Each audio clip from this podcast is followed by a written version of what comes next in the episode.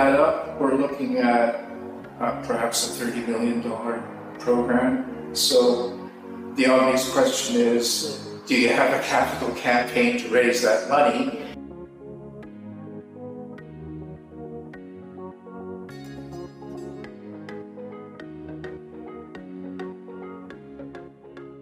Well, welcome, Chris. Tell you thanks for being on my podcast, and uh, I just wanted to get a, yeah, all the maybe just tell the audience uh, just who you are and stuff and what you've been up to. Sure. My name is Chris West. I'm the chair of the board of directors of the Marine Museum of the Great Lakes at Kingston, at this historic site.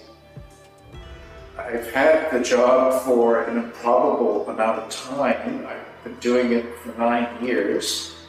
Uh, but I, I, feel very privileged. Uh, it's been an up and down ride.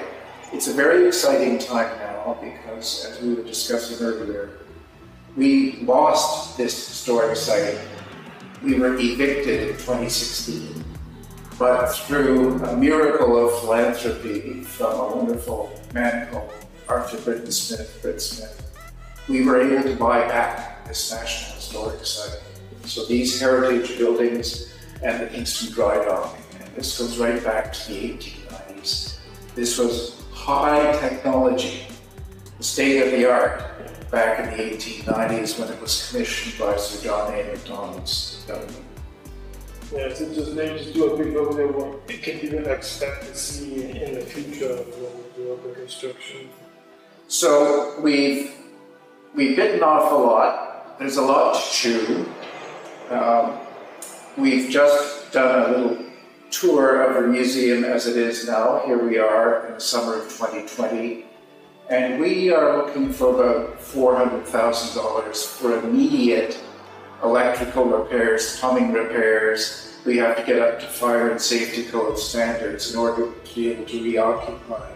We had been hopeful of being able to do that by this summer, but the pandemic hit, and of course things are delayed. So now the goal is perhaps have a small presence here by the end of 2020, but realistically, uh, I don't see us really being here in a meaningful way until next summer. But that's not the end of the world, things happen, and uh, the museum will continue. Uh, beyond just basic repair and getting reinstalled here from our temporary lodgings, we've got some really ambitious plans. So this dry dock will be drained, and we're going to have a magnificent new historic ship to replace the Alexander Henry. Stationed right here, we'll set on blocks, and I don't know if, if the average person knows, but once you drain that dry dock, it's it's it's marvelous terraced limestone, hand hewn, way back in the 1890s. And it'd be a, a, marvelous feature on Ontario Street, a real landmark and a real contribution to Kingston's tourism economy and to the museum's tourism economy. Uh, we do have plans uh, on the books to add a modern structure on the Ontario Street side, so a new welcoming centre, a new pavilion, a new pavilion, a new face of the museum to the public going by Ontario Street. When you add all of that up, we're looking at uh, perhaps a $30 million program. So the obvious question is, do you have a capital campaign to raise that money? And we're working very hard on that now. We haven't launched the campaign yet, we're still just in the emergency funding phase to get basic operations going. But I hope that by this time next year, we will be launching the so-called quiet phase of, of, a national campaign with a national advisory board because this is a nationally important historic institution and we have a national story to tell. Other uh, things that will be of interest are if you look out here, you see these wharves in dilapidated condition. We are in very close collegial talks with the city to restore uh, our wharf and the neighboring wharf and integrate a beautiful extension to Kingston's waterfront trail. And Ideally, we'll get permission to fill in, after we brought our museum ship in, fill in the notch between the two piers, and so there'll be a, great expansion of the usable space. And, and uh, remember, this is all about public access.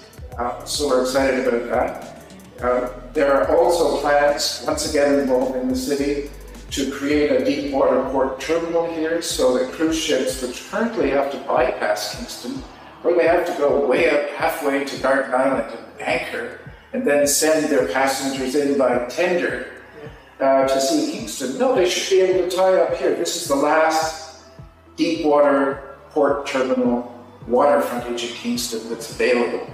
And so that's just waiting to be put together, a bus turnaround and a, terminal facility. In that slip on the northeast side of our, our dock, we have uh, uh, expressions of interest from the Brigantine program to board uh, St. Lawrence 2 there.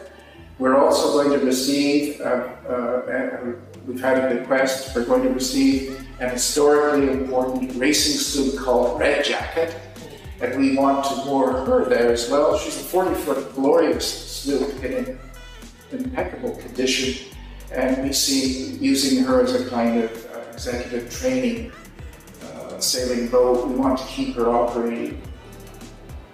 Well, thanks for joining me today, and let's get the one, one update. We look forward to seeing the result. My pleasure, David. My pleasure. We thank you. I've come again.